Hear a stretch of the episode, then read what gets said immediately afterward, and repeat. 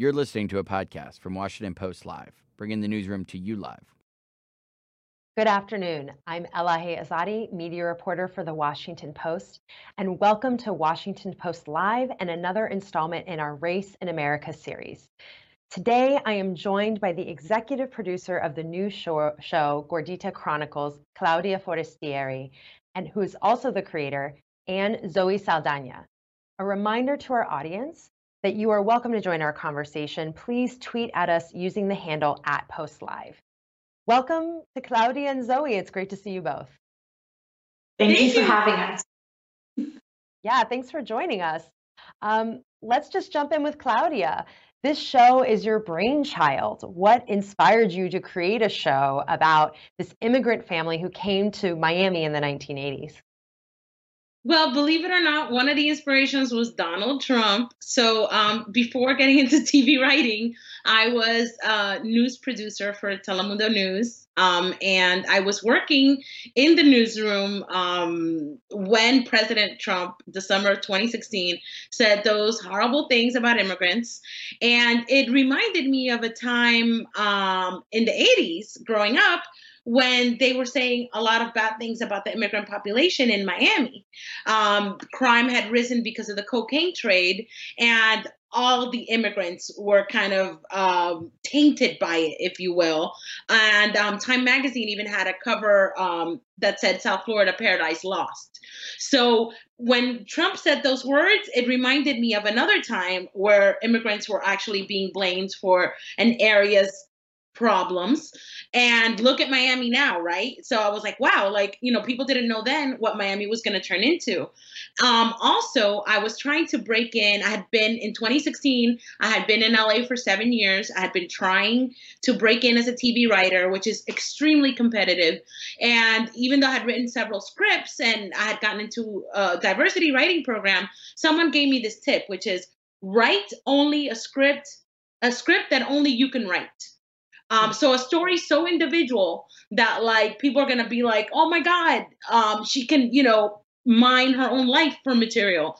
So that's what those two factors motivated me to look back at this time um, in Miami in my childhood of when my life kind of was turned upside down. Yeah, what's fascinating is in the show is that you all are able to sort of bring up that history within this comedy show. Uh, Zoe, I wanted to turn to you now and ask you what prompted you in your own history to want to help create this show that centers an American Dominican family. Um, we were invited. My sisters were approached by our agents about the project. HBO Max and Sony had raised uh, a great level of interest um, uh, for for Claudia's uh, show. And the moment we read the pilot, we got to meet Claudia, and I, and they needed like you know they were they were encouraging an executive producer to jump along that was going to sort of help and amplify you know the show once it was done and so when we read it we completely fell in love with it we saw ourselves in the show uh, as as being daughters of immigrants, even though we're from New York, but it's it's still an immigrant story nonetheless. And and um, we just wanted to meet Claudia. We wanted to make sure that Claudia felt confident in us that we were going to provide that level of support that she really needed as as a woman, you know, in, in, in this business, but also as a person of color uh, writing, you know, her memoir in, in a way. And uh, the moment we met, it just felt really beautiful. And, and my sisters were, you know, added support to Claudia and to Brigitte, the showrunner, uh, from day one. And I was only, uh, I was only called anytime, uh, you know, big phone calls needed to be made. And, and in a way, I, I do have to say that I've worked so hard to get to this place where I'm able to amplify stories like this that are so personally close to who I am. Um, and uh, and it just felt it just felt really like serendipitous. Yeah, and I want to get to later in the conversation the power of having um, creative partners who can relate to you, and and the power in amplifying your story when you have that. Um, but first, Zoe, I did want to refer back to in the introduction that we saw. We saw a clip from the show in which um, Cucu and her sister are sort of wondering if the American dream was oversold to them. And so, Zoe, I'm wondering what you think that scene says about in a broader sense, the motivations of many immigrant families coming to the US and, and how the dream that people have of America, how that compares to the realities that they have to contend with once they arrive. Um, I hear your question. I think that what Claudia did so brilliantly by being so honest about, you know, her her personal life uh, and conveying that is is that the immigrant experience is is universal, right? And that's what's so relatable about it because we can relate to that, but we did the reverse migration where we were born in the States. And when I was nine, my family moved us to Dominican Republic and they sold us that island like it was, you know, like a 24 karat, you know, diamond. And, mm. and, and there we got there. And after a beach day and and and all these things all that beautiful jazz of vacation time goes away and you're living the reality of living like the island life you're presented with its own unique challenges. So i think that what claudia did was just show you that it doesn't matter if you are coming to the us or coming to miami specifically or if you are muslim if you are you know, uh, uh, Latino, if you were Asian, the immigrant experience is super universal. Everybody leaves their mother country for the betterment of their family, for better opportunities, and obviously, like they can't, they have to sell it to not just each other, but to their children as well. And once they get there, it's like they're rolling their sleeves and they're hitting that ground running, and they are staying positive, they're staying hopeful, and primarily they're staying together. And um, and I feel like that's the essence of Gordita Chronicles, and I feel like it's one of the reasons why um, we were 100, we got 100 in Rotten Tomatoes. I just have to flaunt because I'm just so proud of Claudia and, and every, all the work that everybody did. Double. But it's, what baby? Where are you? I'm sorry, Claudia. I didn't oh, I got you were jumping in. No, no, I'm just like I, what I was saying is that I am so very proud, and I, and it just goes to show that when you are genuinely honest about your experience, that is that is the relatability that people need to connect with you, but also by connecting with you, they're connecting back to themselves. You know, and I feel like America needs that like right now. Yeah, and Claudia, so much of this story is centered on one of the central characters, Cucu, who I want to ask you about. But first, let's throw to this clip in which we see a scene from Gordita Chronicles with Cucu trying to reach Gloria Estefan and try and get her to perform at her school dance. Let's take a look. Estefan Carlos, Estefan Fernando, Estefan Ignacio, no Estefan Gloria. But Michael Jackson's in here like 50 times. Hey, give that back. I'm about to make an important call. Chad said to call him at 8. Who are you going to call anyway? You haven't made any friends. None of your business. Mira, niñas, niñas. What's going on? Crazy Cucu lied and told the kids at school that she could get her aunt, Gloria Estefan, to sing at the dance. It wasn't a lie. If we're all God's children, then technically we're all related. Wait, wait, wait, wait, wait. An Americano school dance? Como like in the movie Grease. I've always dreamed of a dance like that. Do they need chaperones? Because I'm available. Mommy, she lied and you're happy? Okay, yeah, okay. No, lying is not good. Pero Cucu made a leap and now she is a bold Americana. So, just curious, but how long after the leap will the net appear? Because it would be great if it could happen by like Friday. Claudia, tell us a little bit more about Cucu. To me, she strikes me as this character who is allowed to feel vulnerable, but we also can sense her confidence and her assertiveness and, and how she takes on those around her. Yeah, so you know, she's all of those things and she's sassy and she's persistent. She doesn't take no for an answer. So in her home country, um, in the Dominican Republic, she enjoyed a certain life and a certain status. And she had friends and she had family. She had all these wonderful comforts. So when she comes to the United States, it's kind of like a slap in the face that she kind of has to start all over again. But even though she's eh, new um, and people don't know her, uh, she's still craving that same status that she had. And that's kind of like her series long arc, which is, you know, I know I'm fantastic. Everybody loved me back home. It's only a matter of time before they love me here in this new place. So that's where she's coming from. So in real life, I um I never promised to bring Gloria Estefan to the school dance, but only because I didn't think because if I would have thought of it, I mean, because everybody loved Gloria Estefan Like she was like Miami's number one idol and um, so, you know, there's a lot of similarities between the fictional Cucu and me growing up. Um, but this Cucu, I feel, is a little bit more lucky and more happy than I was. I spent a little bit of time kind of being sad about being gordita.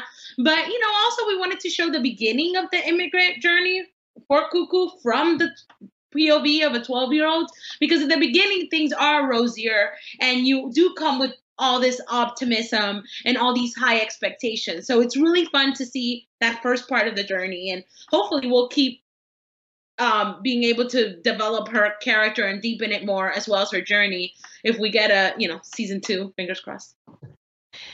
Yeah, and I was going to ask you if you also tried to get Gloria Estefan to come to your school, if that was inspired by real life. Um, bold move. um, but Claudia, you know, I don't want to give anything away, but the second episode, we do see Cucu navigating being bilingual. And you were able to weave in, the show was able to weave in a little bit of the history of Miami Dade County at the time. Can you talk to us a little bit about what was going on in Miami at that time and why it was important to tell that story at this moment in time within our political landscape? Sure. So at the time, um, in the early 80s, um, the Cuban community had been in Miami um, since even before 1959, before um, Fidel takes over, there was already kind of this Cuban community in Miami um, that was built up. But in between 80 and 81, there was a Mariel boat lift. So there was a large amount of Cuban exiles coming to Miami. That also coincided with the rise and the popularity of cocaine, which um, at the moment they were blaming, you know, all the Latins, which is what they would call us back then, for all this rising crime without side note even acknowledging that the reason there was such a you know cocaine was so popular is because you had a lot of americans demanding it and wanting and eager to pay a lot of money for it so um it was a tense time for Miami. There was a huge demographic shift. Latinos were becoming more of the majority, and there was a backlash. And um, as a result of that, I early in the 80s, um, I believe it was Miami Dade County. Back then, it was just Dade County without the Miami. And they mm. passed a law banning the use of any language other than English in public buildings. Thankfully, that law was recalled in the early 90s, I believe 1993, when um, the uh, makeup of the uh, board of uh, supervisors um, in Miami. Oh, sorry, in Miami they call them commissioners. Um, it shifted, and they went from being minority Latino um, on the commission to majority in the 90s. Mm-hmm. And as soon as they had enough votes, they were able to get rid of that law.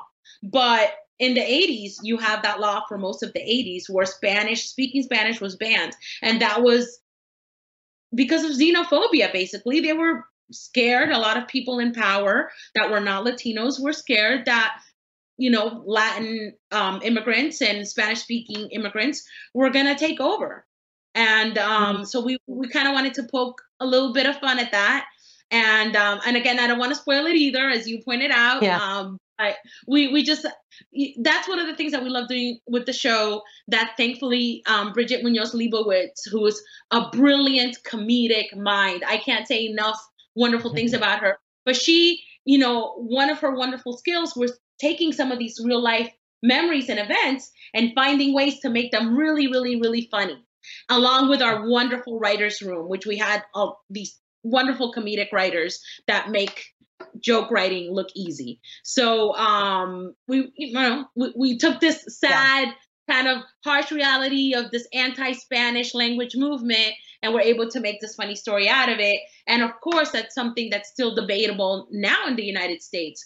Like, should English be the only language spoken? There are many cities where Spanish is the second language, and people there's still a, lot, a large resistance to that. Yeah, yeah.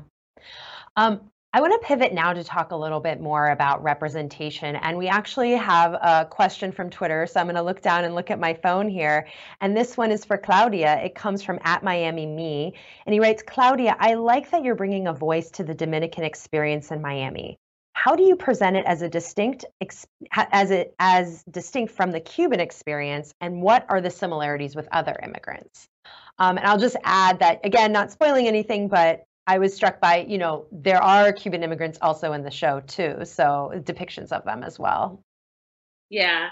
Um, yeah, great question from Will. Love that question. So in Miami, I like to say that being Dominican was kind of like being a minority within a minority. So um, right now in Miami and for the last few decades, the Cuban American population, the Cuban culture is dominant in South Florida.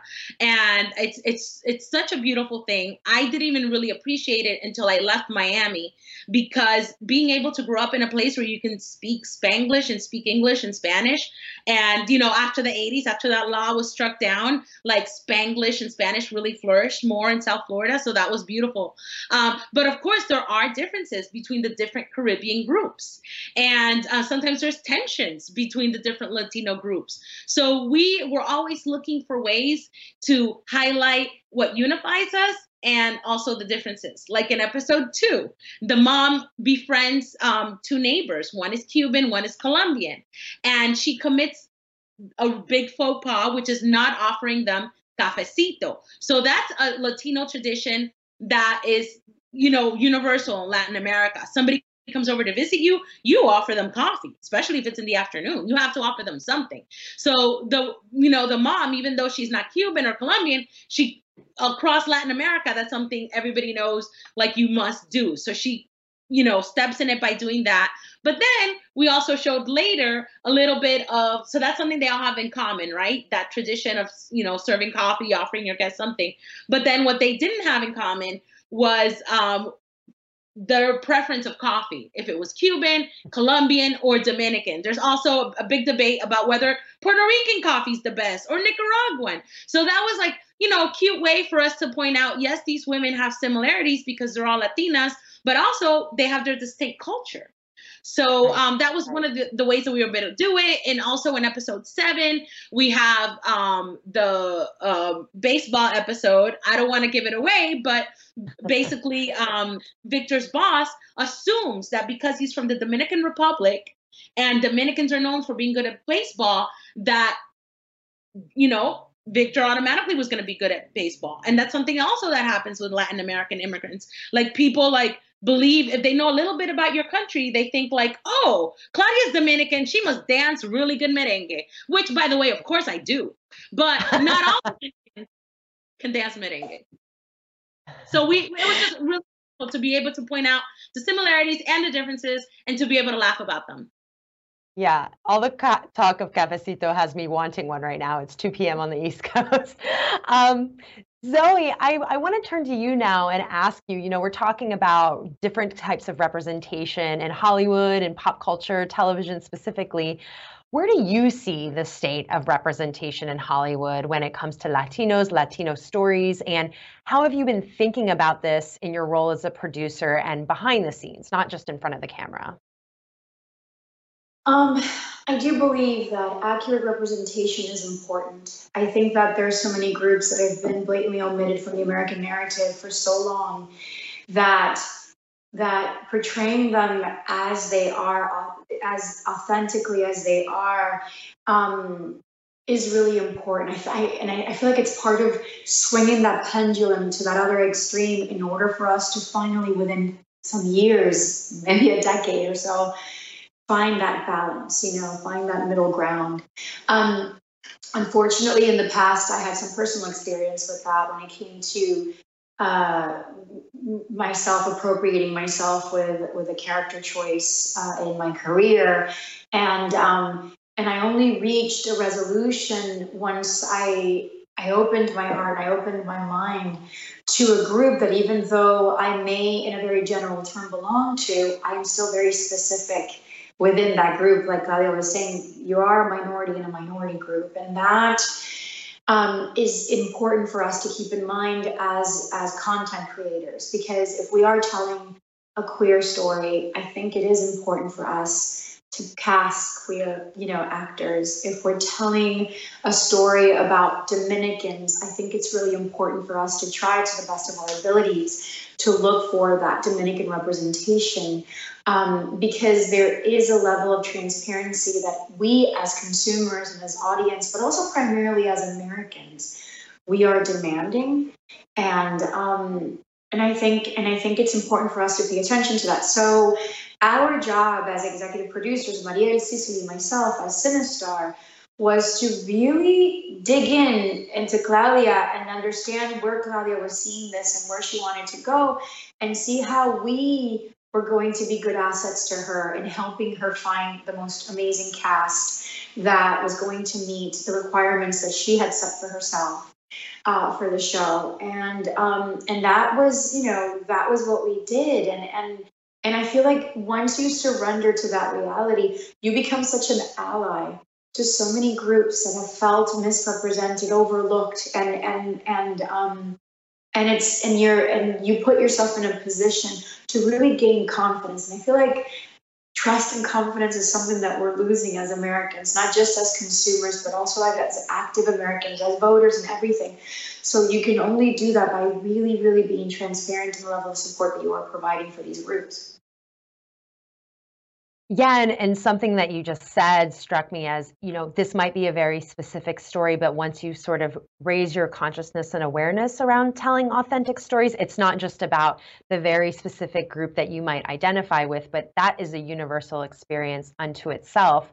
Um, Claudia, when I was watching this show, you know, I'm I'm also I'm not an immigrant, but I'm the daughter of immigrants, and it really just was so relatable to me. But I also was reflecting on growing up and how a lot of the pop culture depictions that I grew up seeing of immigrants either sidelined them or made them the butt of the joke. And this show strikes me as in a trend. I wonder if you think it's a trend too of centering immigrant stories and they're the protagonists and they're not the butt of the joke and we're kind of seeing America through their eyes. Are you seeing this happen? And if so, what is the role of what Zoe was just talking about, about having those allies within the industry helping to bring those stories forward? Am I seeing this happen in, in Hollywood in the industry of more stories being told from immigrant point of view? Yeah. Is that Um, a trend you're seeing? Actually, I would say no. Unfortunately, right now we're one of um, very few shows um, with Latino families at the center. Um, Gentefied, which was a beautiful show, um, created by Marvin Lemus and Linda Yvette Chavez, who are both brilliant TV show writers and creators. Unfortunately, was canceled by Netflix.